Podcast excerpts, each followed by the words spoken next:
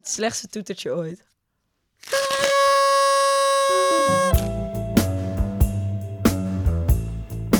Lieve luisteraars, trouwe mensen, leden en niet-leden van de correspondent. Eh, fantastisch dat jullie er weer zijn. Eh, ik zit hier met niemand minder dan de jonge denker Jesse Frederik. Hallo, Jesse Frederik, jongendenker. Eh maar ook naast mij zit een andere belofte. Misschien nog wel een grotere belofte. Gaan wij nog Nou, heel, heel veel van Heel-? Ik denk dat we nog heel veel van haar gaan horen. Eh, nee, wij zitten hier vandaag met niemand minder dan Sanne Blauw. Hallo. Sanne Blauw is ehm econometrist. Ja. Te, van huis uit. Eh, ik weet het nog goed dat je bij ons kwam bij de correspondent. Ehm, je wilde geloof ik een stage doen. Je dacht dat is wel aardig. Ik heb econometrie gestuurd, eh, gestudeerd. De meeste mensen worden dan miljonair daarna.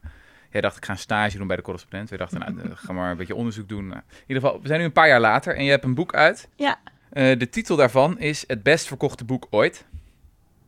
Met deze titel. Dat is dan de, de bijtitel daarvan. Eh, we hebben een blurb binnengekregen van Jan Kramer. Jan Kramer die eh, zelf ooit een boek schreef wat als blurb had... Onverbiddelijke bestseller. Dat is een blurb die hij zelf had bedacht bij zijn boek. Werd ook een bestseller. Een blurb is zo'n aanbevelingje. Ja. En Jan Kramer heeft nu als blurb gegeven bij jouw boek onverbiddelijke bestseller. dat is sowieso eh, behoorlijk lekker. Ja, ik heb het gelezen, lieve mensen. Ik wil eigenlijk deze podcast echt beginnen met een, eh, met een aanbeveling die ik tot in het diepste van mijn hart eh, meen. Dit is echt een... Ranzig. Nee, meen ik echt. Dit is echt een volkomen fantastisch boek. Echt, dit is echt een geweldig boek. Dit moet iedereen, dit moet iedereen gaan kopen. Eh, en wij gaan jou nu interviewen, eh, Sanne. Ja, wat leuk. Eh, dat gaan we doen. Eh, vertel eerst even iets over hoe het is. Je bent nu allemaal promotie aan het doen. Ja. Volgende week dinsdag uit. Ja. Iedereen wil met je praten. Ja. Zelfs de Telegraaf. Dat is mij nog nooit gelukt. Eh, hoe gaat het? Ja, goed. Ik vind wel, het is, ik vind het heel apart, want je schrijft zo'n boek en daarvoor moet je een soort van maandenlang als kluizenaar leven. En dan nu doe je op zich echt het diametraal tegenovergestelde van wat ik eh, die maanden heb gedaan. Ineens moet ik met allemaal mensen praten en zo. En eh, nou ja, zoals met jullie, maar ook met andere mensen. En, en hoe is de ervaring? Hebben mensen dan je boek goed gelezen? Van, van- Over het algemeen wel, want ik, ik dacht dus van, nou ja, dat zal misschien wel meevallen. Of dan moet ik zelf heel erg vertellen waar het over gaat. Maar het, ik vind het echt, eh, ik heb het idee dat echt bijna iedereen het boek echt van voor tot achter heeft gelezen. En dat merk je ook echt aan de vragen wel. Dus Wauw. eh, echt de vragen gaan over, ja, van hoofdstuk 1 tot, tot met het nawoord, zeg maar. Mhm. Dus dat vind ik gewoon heel cool. En, en het zijn echt leuke gesprekken. Ook wel, ehm kom wel weer tot nieuwe inzichten. En nou ja, elke keer belicht het weer net een andere kant van het boek en zo. Mhm. Dus eh, ik vind het eigenlijk heel leuk. Ja. En, en altijd als je een boek schrijft, dan moet je natuurlijk een soort van de 30 seconden pitch hebben. Of nou ja, de 60 seconden. de- laten we zeggen de DVD-pitch. Ja. Heb je die al geperfectioneerd? Oh ja, nu word ik meteen Nee, zenuwachtig. Ja, ja nee, dat vind ik ook altijd heel spannend. Nee, ja. waar gaat je boek over? En dan Ja. is het altijd van Matthijs van Nieuwkerk die je aankijkt. Oké, kom maar, kom maar, kom maar. Ja, kom maar. ja, ja, ja. Nou, zal ik hem, eh, zal ik hem proberen? Ja, test hem. Oké. Spannend, jongens. Nee, ehm, kijk, mijn boek gaat over het, feit dat cijfers gewoon een enorme rol in je leven spelen. Dus van CITO-scores tot gezondheidsonderzoek, eh, de peiling en het nieuws... of het bruto binnenlands product waarop we bezuinigingen of juist subsidies uitgeven. Dus op allerlei plekken spelen die cijfers een hele grote rol. Ehm, maar we weten er eigenlijk heel weinig van af. Dus, ehm, en sterker nog, we denken heel vaak dat die cijfers heel erg objectief zijn. En dat is het misverstand dat ik eigenlijk in mijn boek wil bestrijden. Want achter die cijfers gaan allerlei belangen schuil, maar er worden ook veel denkfouten gemaakt. Er spelen allerlei onderbuikgevoelens mee. Ehm, dus in mijn boek probeer ik een beetje de wereld achter die cijfers te laten zien. Maar ook mensen een beetje handvatten te geven om eh, die cijfers op waarde te kunnen schatten. Want ik vind helemaal niet, nou, vooropgesteld, mijn boek is niet anti-cijfers. Volgens mij kunnen cijfers ontzettend nuttig zijn, maar we zijn een beetje doorgeslagen. Dus met mijn boek probeer ik een beetje die cijfers op een juiste plek te zetten. En mensen te helpen met, nou ja, als ze de volgende keer een cijfer zien, wat ze dan eh, daarmee aan moeten. Ja. Hey, en ehm, als je econometrie gaat studeren, dan ben je wel down met cijfers, denk ik toch? Ja, In nogal. eerste instantie. Ja, En is, is jouw liefde voor het cijfer een beetje bekoeld? Of, eh, nee, eigenlijk, eigenlijk of niet. kan ik niet over het cijfer Ehm, in zijn algemeenheid praten natuurlijk? Maar Nou ja, het is gewoon mensenwerk. En dat ben ik gaan zien toen ik zelf onderzoek ging doen. Want toen moest ik ineens zelf cijfers verzamelen. En tot dan toe kreeg ik gewoon een kant-en-klare spreadsheet in mijn inbox. Of eh, dat download ik van een of andere internetsite. En dan ga je zelf data verzamelen. En dan moet je opeens een vragenlijst bedenken. Je moet bedenken wie je vragen gaat stellen. Überhaupt je onderzoeksvraag is al lastig genoeg om te bedenken. En ineens zie je dat, dat die cijfers produceren... dat is eigenlijk een heel lastig... eh, een lastige klus om dat goed te doen. En daar moet je allerlei keuzes bij maken. En eerlijk gezegd heb ik daardoor alleen maar meer respect gekregen voor mensen die dat goed kunnen. Want er wordt heel veel, er wordt echt heel veel flut onderzoek gedaan of flutcijfers geproduceerd. En dat is ook niet zo gek, want ik bedoel, een van ons zet een peiling op Twitter en je hebt in no time heb je 200 2000 reacties. Wil nog niet zeggen dat het ook een nuttig cijfer is, weet je wel? Dus om echt bijvoorbeeld een goede peiling te doen of om echt goed gezondheidsonderzoek te doen, dat is mega lastig. En dat is gewoon echt een vak apart. Ja. Dus ehm, wat dat betreft heb ik voor zeg maar de, de, de mensen die met cijfers werken en die cijfers produceren, als je dat goed doet, daar heb ik eigenlijk al alleen maar meer respect voor gekregen. Juist omdat het zo vaak fout gaat. Dus ehm, nee. Had, had je zelf als dokter Sanne ook het idee dat je af en toe zo een beetje te kort door de bocht ging dan? Oh man, ja. nou sowieso, mijn masterscriptie ging, eh, toen was ik nog geen dokter Sanne, maar eh, dat, dat ging over eh, het mobiele telefoonverbruik in mo- mobiele telefoongebruik in Oeganda en hoe economisch ontwikkeld iemand was. En mijn hypothese was dan, als je vaker je telefoon gebruikt, nou ja, dan weet je waar de graan het goedkoopst is. En je hoeft niet de hele tijd drie kilometer naar je tand te gaan lopen voor elke boodschap die je over wil brengen. Dus mijn hypothese was, nou, dus zo'n telefoon, dat helpt je economische ontwikkeling. Dus ik ging mensen vragen, hoe vaak gebruik je telefoon? Heb je een telefoon? En hoe ontwikkeld eh, ben je op economisch gebied? Dus hoe hoog is je inkomen en zo? En er was een correlatie. Dus ik dacht, nou, mobiele telefoongebruik is hartstikke goed. Dat is belangrijk. Dat moeten mensen doen. En nou ja, dat is natuurlijk een soort klassieke fout van correlatie en causaliteit door elkaar halen. Want mensen die een mobiele telefoon hebben, ja, die hebben dat waarschijnlijk omdat ze veel geld hebben. Eh, waarschijnlijk doen ze ook andere dingen goed. Misschien zijn het nieuwsgierige, ondernemende types, waardoor ze een hoger inkomen hebben. Dus ja, en achteraf gezien vind ik dat heel dom. En schaam ik me daar bijna een beetje voor. Maar als je de krant openslaat, zie je bijna elke week wel zo'n fout Ja. langskomen, weet je wel? Ja, dit is dus, misschien wel een mooi bruggetje, want dat, je, het hoofdstuk in je boek, volgens mij is het hoofdstuk 4, ja, die gaat eigenlijk vooral over deze denkfout. precies. Dat is ook wel een beetje de meest voorkomende denkfout, Mhm. toch? Van in zoveel discussie, ik heb hem denk ik zelf ook al honderd keer gemaakt, Ja, omdat het heel verleidelijk is om te denken van oké, het ene gebeurt, het andere gebeurt tegelijkertijd, oh, het zal wel Ja. verband met elkaar hebben. Maar je hebt ook allerlei formuleringen, dat je dit zo kan formuleren van ehm, dat je niet letterlijk een kausaal verband ja eh, precies. opschrijft. zijn meer Maar dat je geneigd weet tot, wel, of ja, zo. dat je wel weet dat lezers het zo interpreteren, maar dat je ermee wegkomt. Dat Ja. zie je ook heel vaak in, in Je teksten. ziet ook heel vaak eh, zo'n ronkende krantenkop, weet je wel, van, eh, nou ja, rode wijn drinken, rode wijn drinken is gezond of zo. Ja, of is gerelateerd aan. ja precies. Ja. dat soort formuleringen zijn er. En dan is er helemaal allemaal een ronkend krantenbericht. En dan in de laatste alinea worden nog even de beperkingjes er doorheen gejast. Maar die lees je dan vaak al niet meer, zeg maar. Dus ehm, nee, maar dit, dit gaat ontzettend vaak mis. En volgens mij ook omdat we ehm, als mens, denk ik, heel erg behoefte hebben aan die oorzaken begrijpen. Omdat we dan ook iets kunnen veranderen, weet je wel? Mhm. Het heeft heel erg te maken ook met een soort maakbaarheidsidee van... als ik maar weet wat mij gezond maakt, dan kan ik dat allemaal gaan eten en drinken en doen. Eh, en dan komt het wel goed. Of eh, als ik maar weet wat helpt eh, bij, bij de economie, ehm, dan, dan, dan gaan we het allemaal fixen, weet je wel? Dan gaan we het land helemaal uit de crisis trekken. Dus ehm, het, het, het, het, het, het haakt heel erg in op het idee van je- leven of de samenleving een bepaalde kant op sturen. En daarom is het juist ook extra schadelijk als die fout wordt gemaakt, omdat dan acties worden ondernomen die eigenlijk niet kloppen, zeg maar. Mhm. Dus als jij nu denkt, eh, oh, ik moet alleen nog maar avocado's eten, want dat is super gezond. En je gaat allemaal avocado's eten en later blijkt dat het helemaal niet zo gezond is. eh, of dat je in plaats daarvan alleen maar appels had moeten eten, weet ik veel.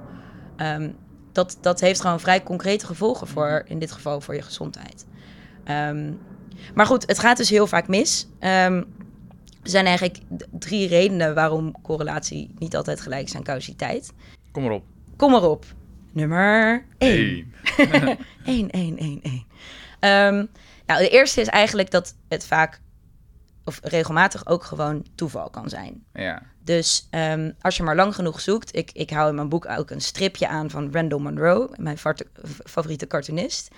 En eh, in dat stripje zegt ook iemand, ja, eh, van jellybeans krijg je acne. En dan gaan ze onderzoek doen en er blijkt dan niks uit. Dan zegt ze, nee, nee, nee, maar het zijn rode jellybeans. Nou, het zijn ook niet rode jellybeans. En dan gaan ze vervolgens alle kleuren jellybeans onderzoeken. Oh, ja. En dan uiteindelijk, na twintig kleuren weet ik veel wat, komen ze groene jellybeans veroorzaken acne. En dat komt dan op de voorpagina van de krant. Nou, en ik vind dat een heel geestig stripje, omdat het wel heel erg ehm, laat zien wat er vaak gebeurt met dit soort onderzoek.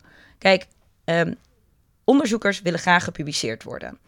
En wetenschappelijke tijdschriften willen graag dat je een verband vindt. Want als jij zegt, jellybeans doen helemaal niks met je. Ja, dat, daar zit niemand op te wachten, zeg maar. Dat zet je niet in de krant, dat zet je niet in een wetenschappelijk tijdschrift. Dus omdat wetenschappers gepubliceerd willen worden, moeten ze verbanden zoeken. En dan gaan ze maar zo lang mogelijk zoeken tot ze een keer wat vinden. Maar goed, dat kan ook gewoon toeval zijn. Als je maar, zeg maar, de loterij winnen, dat is ook niet makkelijk. Maar dat bij toeval gebeurt dat ook wel een keer. En zo is het ook met die verbanden. Als je maar lang genoeg zoekt, dan komt er altijd toevallig wel dat je zegt: Oh, net die ene groep heeft net iets meer acne dan de andere groep Ja. of zo. Je hebt ook zo'n website, toch? Met allemaal van die bizarre... Ja, spurious correlations heet dat. Ja, dat is echt hilarisch. Dan zien, laat hij bijvoorbeeld zien van dat het aantal films van Nicolas Cage is dan... eh, dat loopt dan precies gelijk op met het aantal verdrink, of, eh, doden door verstikking in, verstrikking in, dek, in dek, beddengoed of zoiets. Ah, nou. Ja, goed. Omdat ze die films heel eng Ik sluit, vinden ik sluit dat niet uit. Ja, Ja, ik precies. vind dat op zich wel een plausibel verhaal. Ja, ik heb, die, film. ik heb de Ik beste heb man nooit film met Nicolas Cage. Dat je dan zo de deken zo over je heen doet en dat je dan stikt. Ja, dat zou Ja. zomaar kunnen, ja. Het is wel een griezel. ja. maar goed, misschien dus geen goed voorbeeld. Nee, maar Eh. kijk, bij zoiets... Moeten we toch nog eens meer onderzoek, Ja, meer onderzoek Meer is nodig. Ehm, nee, maar die website is heel grappig, omdat je dan bij... Oké, bij de meeste van die verbanden denk je meteen, oh, dat is onzin. En dan kan je heel hard om lachen. Ik heb ook wel eens een keer, want je kan die zelf ook een beetje zoeken. Eh, ik heb een keer Wilders in de peilingen en de verkoop van onesies of zo heb ik ook een keer. Dat was ook een Oh, heel ja. sterk verband. Maar goed, dat is heel grappig, want dan denk je, haha, dat slaat natuurlijk nergens op. Maar precies hetzelfde gebeurt met heel veel gezondheidsonderzoek dat je in de kranten ziet. Ja, Want- dus, dus eet dit en krijg geen kanker of zo. Ja, dus ik, eh, je hebt ook zo'n voorbeeld van eh, Brian Wensink. Dat is zo'n eh, bekende voedingswetenschapper uit Amerika. Die had allemaal van die onderzoeken van... oh, je moet van een kleiner bord eten, want dan eet je minder, weet je wel. Hij is een beetje, zit een beetje in die hoek. Maar wat hij dan vaak deed, is... dan had je een dataset. En eh nou, het is even een voorbeeld van... Nou ja, we kijken naar mannen en vrouwen. Oh, nou, tussen man en vrouw is geen verschil. Nou, dan, eh, dan kijken we maar met leeftijd. Oh, met leeftijd is ook geen verschil. Oh, dan eh, kijken we maar naar lengte, weet je wel. En als je uiteindelijk maar lang genoeg zoekt... Dan En je kan je altijd wat. Ja, en dan zeg je, oh, korte mensen, bladibla. Ja.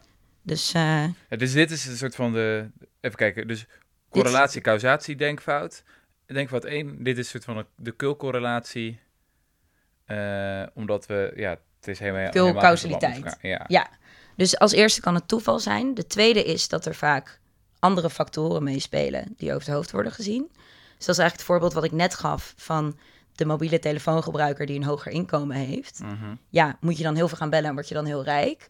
Of zegt dat iets over het type mens dat een mobiele telefoongebruiker is? Nou ja, dat zie je ook bijvoorbeeld als mensen zeggen: Oh ja, eh, van rode wijn eh, leef je langer. Nou ja, als je naar rode wijndrinkers kijkt, dan zie je ze zijn misschien hoger opgeleid. Ze leven over het algemeen gezonder. Oh ja. Ze leven in, eh, op gezondere plekken. Dus die rode wijn, dat rode wijn drinken, dat staat meer voor een bepaalde socio-economische status bijvoorbeeld. Ehm, dan dat het echt staat voor, oh, ik moet nu heel veel rode wijn gaan drinken, want dan leef ik heel lang. Ja. Ehm, en de derde is dat het ook andersom kan zijn. En dat is een beetje wat ik net ook zei met het mobiele telefoongebruik. Van, ehm, is het nou dat je belt en daar word je, of dat je een telefoon hebt en dat je daar rijk van wordt? Of heb je een telefoon omdat je in de eerste plaats al een hoger inkomen had dan je buurman en daardoor een telefoon kon kopen? Mhm. Dus, eh, dus dat is eigenlijk de derde van het kan ook, het verband kan ook andersom lopen. Ehm, en ja, daarom zie je al, het is heel lastig om al die dingen uit elkaar te trekken. En dan moet je eigenlijk bijna gewoon wel een klinisch experiment doen, wat helemaal niet altijd mogelijk is. Dus om terug te komen op het roken, je kan moeilijk tegen gaan zeggen van, nou ja, eh, jullie gaan eh, tien jaar heel veel roken en jullie gaan tien jaar niet roken. Want dat is natuurlijk, dat is ethisch totaal verantwoord. Ja, Dus vervolgens blijkt dat je daar dood aan kan gaan. Ehm, dus dat is het lastige met dat soort onderzoek, dat je dat bijna niet experimenteel kan doen. Hm. Hetzelfde met klimaatverandering. Je kan niet zeggen, oh, we hebben planeet A, daar gaan we echt heel veel eh, de hele tijd vliegen met autorijden. En planeet B doen we verder alles hetzelfde, maar we gaan niet vliegen en niet autorijden. Nee. Dat kan gewoon niet. Dus dan op een gegeven moment moet je op andere manieren zoiets gaan onderzoeken. Ehm, en dat is juist het gevaarlijke met dat soort ehm, onderzoeksgebieden, zoals roken en longkanker, zoals klimaatverandering, is dat juist die argumenten die ik net gebruikte, dus die drie van het is toeval, er kunnen andere factoren zijn of het kan andersom zijn, dat die soms door bepaalde mensen met belangen heel erg worden misbruikt Ja. om juist weer een beetje roet in het eten Ja, dat te vond ik heel vet. Dat verhaal van die man, eh, hoe heet die ook weer? Daryl... eh, Daryl Huff. Huff, ken jij die, Jesse? Niet? Ja, How to Lie with Statistics. Dat boekje kennen volgens mij heel veel mensen. Een enorme bestseller geweest Ja. in de tijd. Dus hij heeft ook een soort van boekje geschreven... waarin al die voorbeelden voorbij komen. Al die statistische denkfouten. Ja, Maar is vervolgens al die argumenten gaan gebruiken... in dienst van de tabaksindustrie. nou ja, ik, ehm, dit is, eh, was dus echt altijd een van mijn favoriete statistiekboeken. Ja. Vanaf het begin af aan, want het is gewoon, het komt uit, als ik het goed heb, 1954. En het is nog steeds super leuk om te lezen. Het is echt helemaal geen dik boekje. Ik kan het ook nog steeds iedereen aanra- aanraden. Ehm, maar toen wat later kwam ik er inderdaad achter dat hij ehm, voor de tabaksindustrie bijvoorbeeld in het Amerikaanse congres heeft getuigd. Betaald ook. Eh, ja, ja, dat bleek later. Eh, hij zou zelfs een boek in opdracht van de industrie gaan schrijven. Dat, dat heette How to Lie with Smoking Statistics. en dat is er nooit gekomen. rookte die zelf? Vast. Ah, ik weet het niet. Je had ook wel Ronald Fisher, dat was een statisticus. Die heeft ook heel erg eh, anti, eh, anti dat onderzoek eh, gepleit. En dat was ook echt een pijproker die de hele tijd met zijn met zijn pijp in zijn mond op de foto stond. Hm. Ehm, maar ja, ik vond dat wel schokkend, omdat het legt een belangrijk dilemma van mijn hele boek bloot. Van, je hebt die, nou, in dit, geval, in dit geval, je hebt die drie redenen waarom correlatie niet gelijk is aan causaliteit. Maar dan zie je dat precies diezelfde redenen ehm, worden gebruikt om dus, nou in dit geval, een product te verkopen. Ehm, dus het laat ook een beetje zien van je kan ook bijvoorbeeld te sceptisch zijn of je kan Ja. te veel twijfelen. En uit geheime memo's van de tabaksindustrie is zelfs gebleken dat ze zeggen: twijfel is ons product. Dus het feit dat zij twijfel konden zaaien, juist met dit soort legitieme wetenschappelijke argumenten, ehm, heeft ervoor gezorgd dat zij nog tientallen jaren konden doorverkopen. Terwijl ze in de jaren 50 al wisten dat sigaretten heel schadelijk waren. Ehm, en dat is een beetje een algemeen gevaar van dit onderwerp. Van ik wilde heel graag mensen helpen om, om cijfers wat vaker in twijfel te trekken. Maar wat ik vooral niet wil met mijn boek eh, in het algemeen, is in de hoek terechtkomen van de alternatieve feiten, waar iedereen zegt: oh ja, cijfers zijn ook maar een mening. Ja, ja, en dat is natuurlijk ja. een heel lastig spanningsveld. Ja, en alle wetenschap, het is ook... eh, ja, dat is allemaal onzin. ja, het is allemaal... eh, het En- ook maar één manier van kijken. En, eh, Ja, en dat is, dat is aan dit, dit thema heel gevaarlijk. En daarom heb ik dat eh, in, in, in mijn vierde hoofdstuk dan ook juist over het gevaar van tw- twijfel heel veel geschreven. Omdat we dat soort trucs ook wel moeten doorzien. Want dit zijn ook dingen. Het gebeurt ook in de. Als het over klimaatverandering gaat. Je hoort Trump en alle mensen om hem heen ook constant twijfel zaaien. En dan zeggen ze bijvoorbeeld. eh, ja, meer onderzoek is nodig. Als het dan over klimaatverandering gaat, bijvoorbeeld. En dan noemen ze zelfs een woord als sound science. Nou, dat is dan gedegen wetenschap. Dat klinkt dan heel goed. Maar dat is een term die komt rechtstreeks uit de tabaksindustrie. Omdat ze daar ook telkens zeiden van, nou ja, als onderzoek maar door en door gaat. En we kunnen alsmaar zeggen, nou, we weten helemaal niet of roken wel zo slecht voor je is. Ehm, ja, dan kunnen zij lekker door blijven gaan. Dus Sanne, hoe weten we dan dat roken slecht voor je is? Ja, goede vraag. leuk, leuk dat je het vraagt. Nee, maar ik vond het wel echt fascinerend inderdaad. Ook eh, hoe je dat beschrijft. Dat je ineens ja, bijna gaat twijfelen aan dat soort basale dingen. Ja. Omdat gewoon de argumenten die dat soort luiden tegenin brachten, als zo'n Fisher. Precies. van ja, inderdaad. Ja, hoe weten we dat eigenlijk? We hebben niet een goede randomized control trial gedaan. Met, eh, is er ook eigenlijk wel zo slecht? Ja, nou ja, op een gegeven moment, in het geval van roken en longkanker, is er op heel veel verschillende manieren onderzoek gedaan. Dus er is epidemiologisch onderzoek gedaan, maar er is ook op celniveau onderzoek gedaan.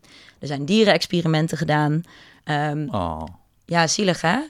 Dan uh, Door de muis, tabaksindustrie. Wat een klootzak. Ongelooflijk.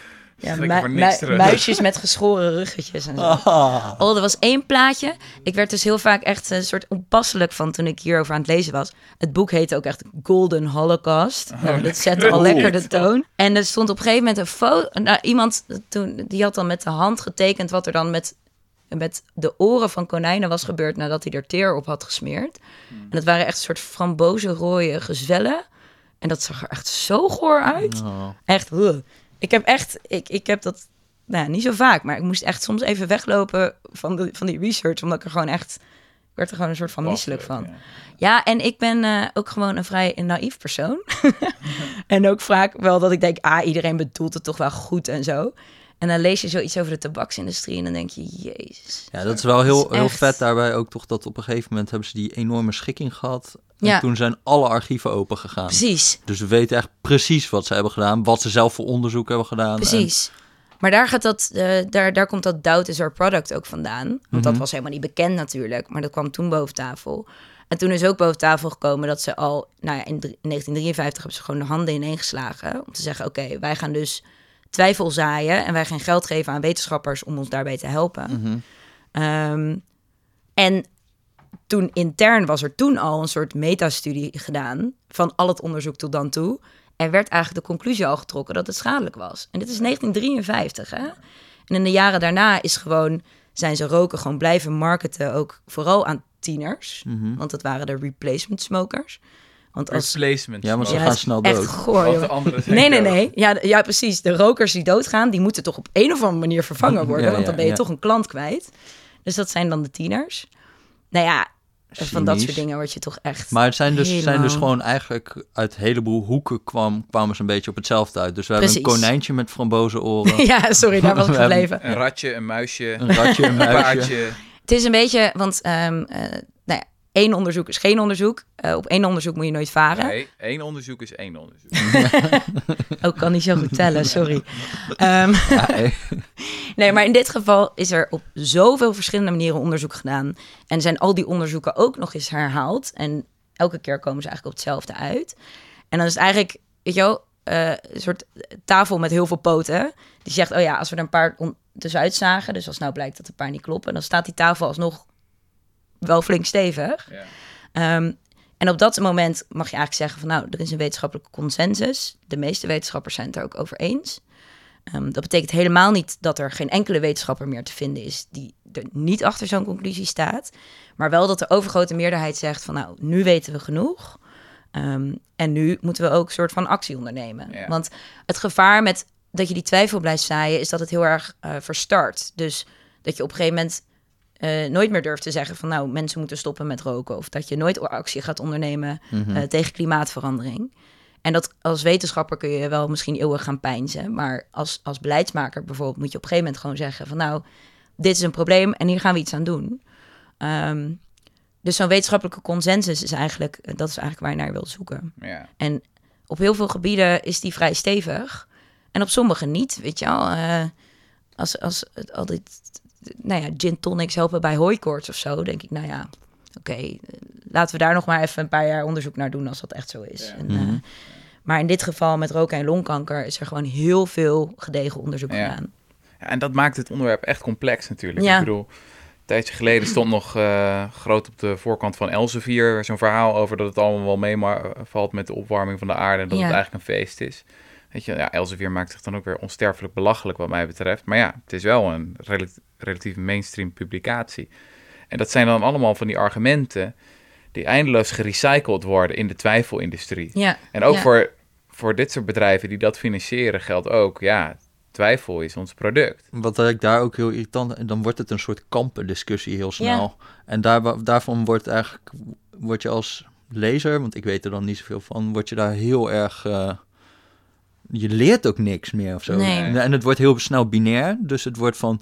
Het is er wel of het, het is er niet. En het gaat helemaal niet meer over hoe groot is het dan, Mhm. bijvoorbeeld. precies. Dus van... Over die klimaatopwarming ben ik ook gewoon benieuwd. Ja, hoe groot is het risico dan dat het 6, 7 graden wordt Ja. of zo? Maar die kant. En weet We je wat ook weer het die- gevaar is? En dat vind ik ook weer een- nog een hele interessante discussie. Van, ehm, op een gegeven moment kun je er ook niks meer genuanceerds over zeggen, weet je wel? Ja. Dat zie je nu bijvoorbeeld bij vaccinatie-experts. Stond laatst in de New York Times ook een goed stuk. Zijn een aantal van, ja, ik wil eigenlijk heel graag onderzoek doen naar bijwerkingen van bepaalde vaccinaties. Mhm. Maar ik durf dat bijna niet te doen, omdat het, mijn onderzoek straks wordt gekaapt door die Oh, ja. antivaccinatiekampen. Mhm. Ehm, dus dat is, ook, eh, dat is ook een groot gevaar. En dat is volgens mij met klimaatonderzoek ook. Ehm, daar weet ik heel weinig vanaf. Maar ik kan me voorstellen dat, onderzoek, dat iemand misschien wil Mhm. zeggen... oh ja, ik wil wel eens weten hoe, hoe groot het gevaar nou echt is. En Mhm. daar meer onderzoek naar gaan doen. Maar voor je het weet wordt het weer gekaapt door een bepaald kamp... waar je helemaal niet in wil zitten. Mhm. Ehm, dus het is heel lastig om dat soort... Ja, om, om, om, Om dan nog nuance te krijgen. Ja, of, precies. Of gewoon alle, alle kanten op. Ja, en ik vond eh, John Oliver, die Amerikaanse eh, eh, comedian. Eh, die had ook een, heel, een keer een heel goed item, want bij klimaat lijkt het soms ook een soort he said, she said, weet je, weet je wel? Ja, Ze ja. zetten Mhm. de, de scepticus tegenover degene die er wel in gelooft. En dat is het dan. Maar hij liet een keer zien van, nou ja, wat als je nou de verhouding zo zou maken zoals de wetenschappelijke consensus is. Wat, en dat is dat, wat is het, 98% of zo eh, van de wetenschappers gelooft in klimaatverandering. Dus hij zette 98 eh, wetenschappers in de, in de zaal met twee sceptici. Ja, en die overschreeuwen hem natuurlijk. Maar Ja. zo, is de, zo werkt het nieuws niet. Ehm, Mhm. En Nee, überhaupt... die denken gewoon eh, kamp voor, kamp tegen. Ja, Ja, een leuke talkshow en gaan. ja, Ja, maar dat wordt elke keer toch ook weer gedaan. Ook in Nederlandse talkshows, dat er weer een of andere vaccinatiemoeder eh, of van de vereniging eh Vaccinvrij of zo wordt uitgenodigd. ja. Ja, ik vind dat echt crimineel. En ik vind echt, en, en, en er wordt dan echt, bijvoorbeeld bij dat antivaccinatie, wordt constant weer gezegd: eh, vaccinatie leidt tot autisme. Terwijl dat artikel waar dat op is gebaseerd, is teruggetrokken uit het wetenschappelijk tijdschrift. Dat bleek gewoon nonsens te zijn. En dat komt steeds weer terug, weet je wel?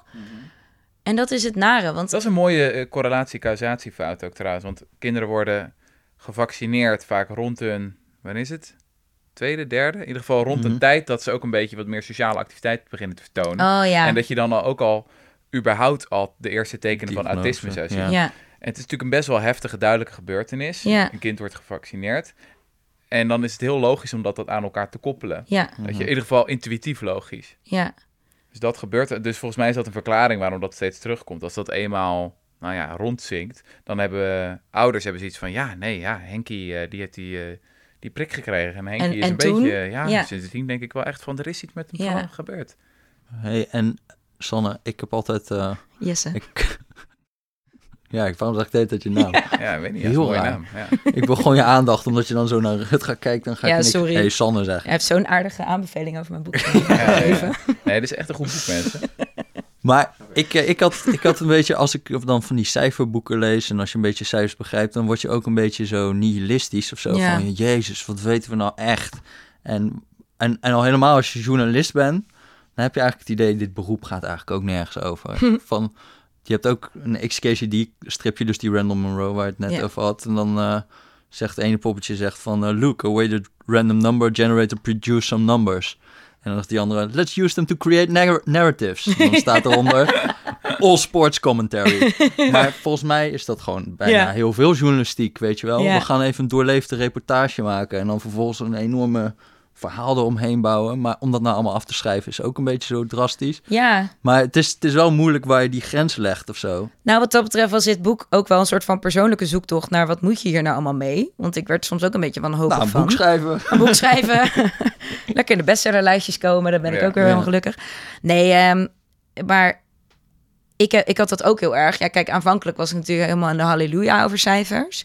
En toen ging ik daar veel over lezen en toen dacht ik, man. En als je dan ook een krant openslaat en ziet hoeveel onzin erin staat met cijfers, dan... En, maar ehm, uiteindelijk, en daar... Ja, maar gaat- nog los van cijfers. Het is heel, eigenlijk heel, over heel veel dingen. Als je er iets een beetje begrijpt van dat dingen gewoon random kunnen zijn. Dat, Ja, dat je variatie hebt, dat dingen niet altijd kausaal verband houden. Ja. Weet je, dan, dan, want heel veel journalistiek is NS1-studie, is nog be- beroerder.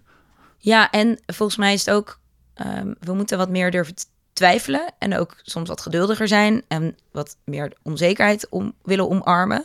Want volgens mij is het ook, je raakt er ook nihilistisch van, omdat je veel te hoge verwachtingen hebt.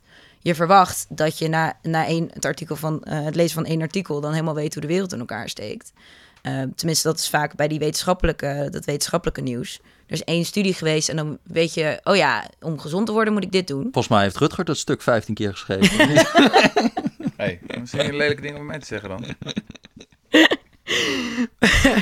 Maar ehm, waar was ik?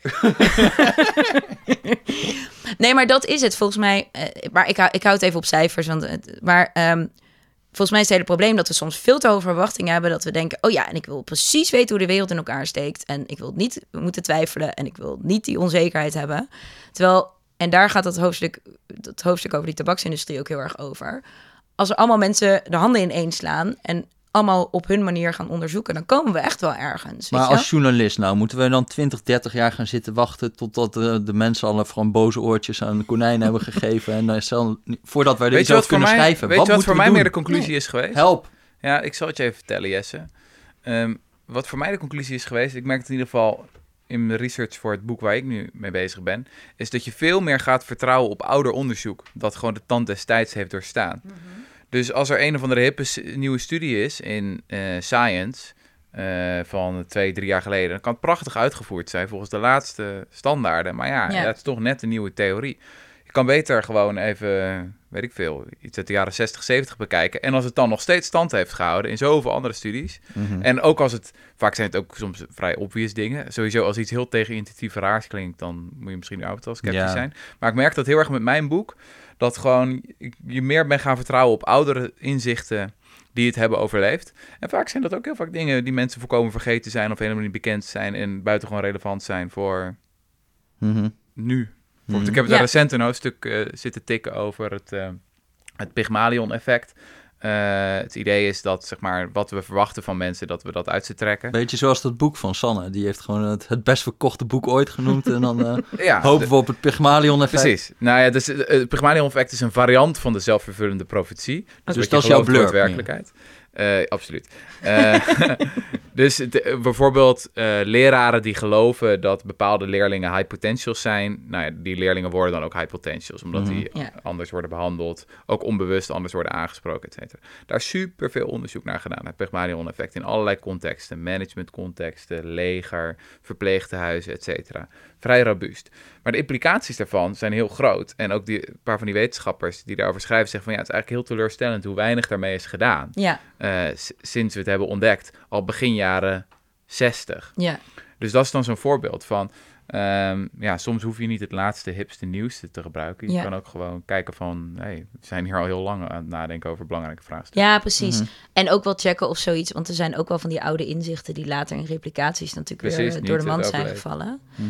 Ehm, maar tegelijkertijd denk ik ook, ik gebruik in mijn boek op een gegeven moment ook een studie eh, van Dan Ke- Kean, eh, Mhm. die ik heel vet vind, een politicoloog. Ehm, die, eh, die doet dan onderzoek naar nieuwsgierigheid en de rol van nieuwsgierigheid en of dat dan helpt om bijvoorbeeld polarisatie tegen te gaan als het om onderwerpen als klimaatverandering Mhm. gaat.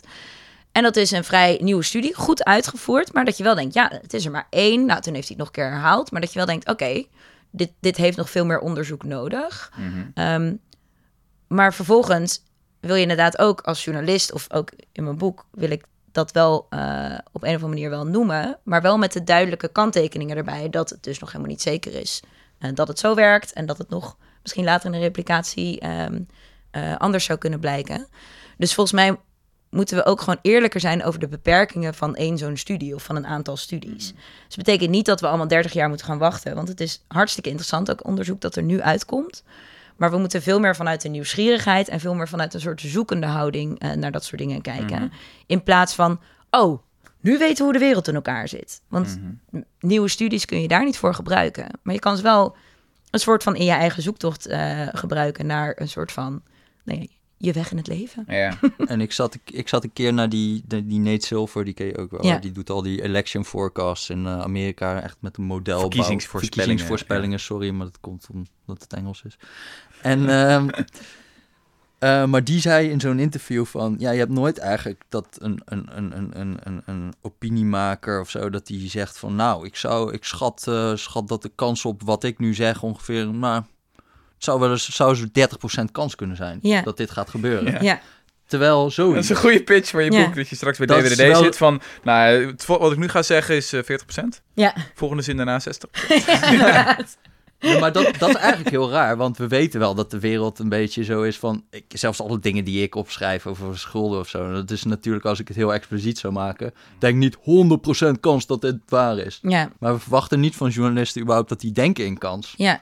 Nee. En het is En- ook best moeilijk, hè? Dat is ook heel moeilijk, ja, heel moeilijk. Ja, ja er is ehm, een super leuk boek. eh, super forecasting, dus super voorspellers. vet. Dat is Echt een fantastisch boek. En het gaat... Bijna net zo goed als het best verkochte boek ooit. eh. Nou, Eh, wel slecht het is wel dus. beter, maar ja, minder verkocht dan het best verkochte boek Ja, met, deze titel.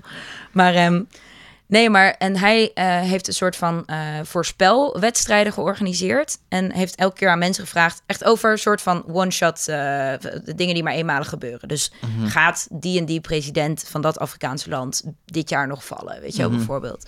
Of wie gaat de verkiezingen daar winnen? Ehm, maar als je maar geno- vaak genoeg van dat soort voorspellingen doet, dan kun je wel kijken of iemand het juist heeft. En daaruit blijkt juist dus inderdaad dat dat, dat, dat denken in kansen en in nuances van niet 100% zeker, ook niet 0%, maar daartussenin, dat dat wel heel erg kan helpen met eh, dat, soort, dat soort dingen eh, goed voorspellen. Mhm. Ehm, en ik vond dat boek echt geweldig, omdat het heel erg laat zien hoe belangrijk dat genuanceerde denken is. Mhm. En het waren ook juist mensen die niet dogmatisch dachten. Dus niet, niet dachten, oh, je moet altijd bezuinigen als er economische crisis is. Ik zeg maar wat, Mhm. hè? Of, eh, eh, Of het omgekeerde, wat ik deed. of het, oh, ja, nou, of Altijd het omgekeerde. investeren. Altijd investeren. Ja, Ehm, het waren juist mensen die dat soort dogma's niet hadden en die heel erg per geval weer keken en die ook niet bang waren om van mening te veranderen. Die ook elke keer dachten, oh, hoe heb ik er in het verleden naar gekeken? Oh, ik zat daar toch een beetje naast, want ik had dat ene nieuwtje over die Afrikaanse dictator heb ik te zwaar gewogen bijvoorbeeld. Ehm, en dat vond ik heel cool, omdat het ook wel een soort hoop geeft van, oh, ehm, oké, de wereld is best wel complex en onvoorspelbaar. Maar als je nu genuanceerd nadenkt en je niet te veel vasthoudt aan allerlei dogma's, dan kun je nog best wel wat eh, zeggen, zelfs over de toekomst. Terwijl Mhm. dat heel lastig is natuurlijk. Dus eh, ik kan dat is echt, ik kan dat boek heel erg Ja, en dat, aanraden en dat iedereen. eerdere boek van hem, ik weet niet meer over die political judgment Ja. en expertise of zo. Waarin die dus ook heel erg liet zien dat zo, zelf of mensen die dan als experts in de media komen en zo, dat die aanzienlijk, aanzienlijk, gewoon in ieder geval slechter presteerden dan gewoon leken. Nou, hij Of had een leken, soort van het, In hun voorspellingen. hij gebruikt ja, veel altijd te, het, veel, veel te veel 0 en 100-achtige. Ja. Oh, En hij gebruikt altijd het beeld van de dartende baviaan, volgens mij. Van eh, ze, ze, weet je wel, Mhm. ze, ze hadden net zo goed random iets kunnen zeggen. Want ze, ze zaten er niet vaker. Ja, dat, Ze hadden niet dat vaker het, gelijk. Ja. Mhm. Ja. En, maar eh, de belangrijke kanttekening daarbij was dat hij dus wel een, aan, een groepje had gevonden die daadwerkelijk wel beter voorspelde Mhm. dan, dan willekeurig. Mhm. En het waren dus allemaal van dit soort types, die gewoon Ah, ja. genuanceerd dachten en durfden te twijfelen en zo. Ik vond ehm, zo'n ander onderzoek van Dan Kahan, die, die gast die je eerder Ja. noemde, vond ik zo fascinerend over dat mensen die bijvoorbeeld beter zijn met cijfers, beter zijn in wiskunde, zichzelf ook beter voor de gek kunnen houden. Zeker. Jij nou, hoe, hoe liep dat onderzoek ook weer precies? Ik ben het even kwijt. Nou, hij gaf ze eerst. ehm, nou, hij had een onderzoek en hij had volgens mij eh, vier groepen. En in twee groepen kregen mensen cijfers over huidcrème. Ja. En zei hij, nou, eh, ik heb allemaal eh, groepen zogenaamd een ex- experiment gedaan. En die groep kreeg zoveel puisten na die huidcrème en de, die groep zoveel. Nou ja, en toen zei hij, reken jij nou eens voor me uit of die huidcrème nou helpt of niet. Nou, Ja. En in de ene groep hielp het wel, in een andere groep juist niet. Nou, en daaruit bleek mensen die goed konden rekenen, want het was best wel lastig te berekenen. Maar mensen die goed waren met cijfers, die hadden vaker het antwoord goed. Ja. Dus Wat je zou het- verwachten. precies, als het hielp, dan zeiden ze vaker dat het hielp. Als juist bleek dat het niet hielp, dan was het vaker tegenovergestelde. En de andere twee groepen gaf hij precies diezelfde eh, cijfers, maar nu voor wapens. Dus hij zei, we hebben experiment gedaan met beleid ehm, eh, en eh, tegen iets van, eh, nou ja, het, het, het, met gun control. Dus het Ja. reguleren van wapens. Heel En heeft dat nou geholpen? VS. Precies, super politiek onderwerp. Nou, en weer was het in de ene groep eh, hielp het beleid wel. En in, het andere groep, in de andere groep hielp het beleid niet. Echt precies zoals met die huidcrème. Mhm. En ineens deden dus die mensen die goed waren met cijfers... deden het helemaal niet meer beter. En maakten ze gewoon heel vaak fouten... terwijl het gewoon precies dezelfde cijfers waren... Ja. als in het andere Maar ze waren ook echt toch beter in zichzelf voor de gek houden. Omdat je op een gegeven moment zo goed bent met cijfers... dat je ook weet hoe je... Ja, nou, het was wel inderdaad zijn. Wat hij ook in heel veel ander onderzoek ziet, is dat mensen die daar meer van weten, en dat bespeer ik soms ook bij mezelf, ehm, eh, zeg maar, als je maar genoeg van dit soort argumenten weet, dan kun je ze overal op loslaten. Dat zie je ook Mhm. aan zo'n Daryl Huff. Kijk, schrijf zo'n man een onderzoek voor en hij kan zo zes argumenten uit zijn mouw schudden waarom het niet klopt. Ja, En ik had dat ook. Ik schrijf het ook in mijn boek. ehm, dat toen ik die alcoholstudie zag, ik weet niet of mensen dat nog weten, dat was een beetje in het voorjaar van nou, dat alcohol toch wel echt slecht voor je zou zijn en zo. Ja, dan denk ik meteen, oh ja, maar eh alcoholdrinkers zijn anders dan niet-alcoholdrinkers. Eh, dit kun je helemaal niet onderzoeken, weet je wel. Eh, nou, allerlei dingen die ik net ook heb genoemd. Maar dat is ook een beetje omdat ik dan denk, ja, hallo, van mijn wijntje blijf je af. Ja. Ja, ja. Ehm, Rood dus- wijntje, want hoog opgeleid. Ja, precies. Ja. Inderdaad. Ehm, en dat is een beetje het probleem. Dat eh, je brein gaat dan als soort advocaat werken. Van, oké, eh, ik, wil, ik, ik wil Sanne's eh, overtuigingen verdedigen. Dus ik kom maar met alle argumenten die ik kan bedenken. En dat gebeurt dus ook met zo'n, in zo'n experiment met die wapen, Ja, Dit vind ik ook altijd heel lastig, gewoon met gewoon verhalen schrijven. Want de, de waarheid is denk ik gewoon dat we, dat we ja altijd heel erg beginnen met een sterke hypothese. Ja, Ja. En je blijft, eh, en ik ga daar dan gewoon onderzoek zoeken. ja, En je gaat een stuk kritischer zijn eh, als je het onderzoek, zeg maar, niet helemaal klopt in dat beeld. En het is, het is natuurlijk ook niet zo dat als je één zo'n onderzoek eh, leest wat er niet helemaal mee klopt, dat je dan maar je hele hypothese moet wegwerpen. Dus het is een soort Nee. balans van wanneer zijn het iets te veel dissonanten en gaat dit gewoon niet werken. ja. Alleen het is heel moeilijk omdat, eh, omdat ook omdat je jezelf gewoon voor de gek aan het houden Ja, bent. en wacht even. Kijk, het is heel makkelijk om een soort van... ehm, ehm, ja, afstandelijke figuur te zijn die zegt, nou, ik ga alleen maar in, in kansen denken als je zelf Ja. geen belangen hebt. Ik heb zelf ooit een keer eh, Nicolas Taleb ontmoet. Oh. Dus die verschrikkelijk. professor, nou, ik heb weinig onaangenamere personen in mijn leven ontmoet. Ik denk dat hij wel op nummer 1 staat. ik vind dat boek van hem ook... Ja, Ja, ik vind hij is zo, zo autistisch en onaangenaam en autistisch trouwens, een vervelend woord hier. Hij is gewoon echt een extreem arrogante man. Eh, en van hem snap ik wel dat hij zo kan denken. Maar ik denk wel van, ja, het is bijna onmenselijk. Het is ook logisch dat, dat mensen belangen hebben en iets hebben verde- te verdedigen hebben. En Of het is ook logisch, zie je... sommige ideeën hebben een advocaat nodig, weet je wel? Die, Ja. die moeten verdedigd worden. Nou ja, Eh, heel even nog dus over ik- die Nicolas Taleb. Ik bedoel, als, als iemand eh, niet eh, kritisch is op zijn eigen standpunt, is hij het wel. Hij wil niet eens een, een eindredacteur voor zijn boek, omdat hij dat daar niet tegen kan. dus die man is, eh, nou ja, goed. Ik, ik vind goed echt, schrijven. Ja. Nee, goed, Nee, maar dat, man. dat, dat Oh ja, gevoel heb ik sorry. vaak bij, laten we zeggen... nee, die Maar- Black maar- Swan. Zo, soort bij de, die, die, de supercijfer mensen heb ik het gevoel van... Ja, niet, het is alsof er iets menselijks is verdwenen. Zo van, de jongens, staat er nog wel wat op het spel bij jullie? Ja. Zo, Het maakt me niet uit welke kant het op gaat. Terwijl Mhm. bij de consument hebben we toch vaak van... Ja, we willen de wereld ook wel een klein beetje verbeteren misschien als dat kan. En een klein beetje mensen helpen. ja, maar ik, en, en ik vind, daar, daar moet je ook gewoon... eh, Maar, maar dat, mag, dat vind ik dan weer echt een beetje... Je gaat toch mensen ook niet helpen door onzin te verkopen? Sure, sure. Maar Dus ja, je moet toch wel spanning, kloppen. toch? Je gaat toch niet allemaal oplossingen zitten voor te stellen... dat dan uiteindelijk blijkt van... eh, ja, sorry, eh, het klonk zo goed... maar dit gaat eigenlijk helemaal niet helpen. Wat, heeft, wat hebben die mensen daar Helemaal, aan? maar jouw schuldenonderzoek, dat had je nog genuanceerder... of, potter gezegd, nog nihilistischer kunnen opschrijven. Ja, En of het dan... maar dat vind ik eh, ook heel effect moeilijk eerlijk gezegd. Want ik Ja. Precies, spanning, je ook uit- daar- Eigenlijk ben ik ook gewoon een beetje...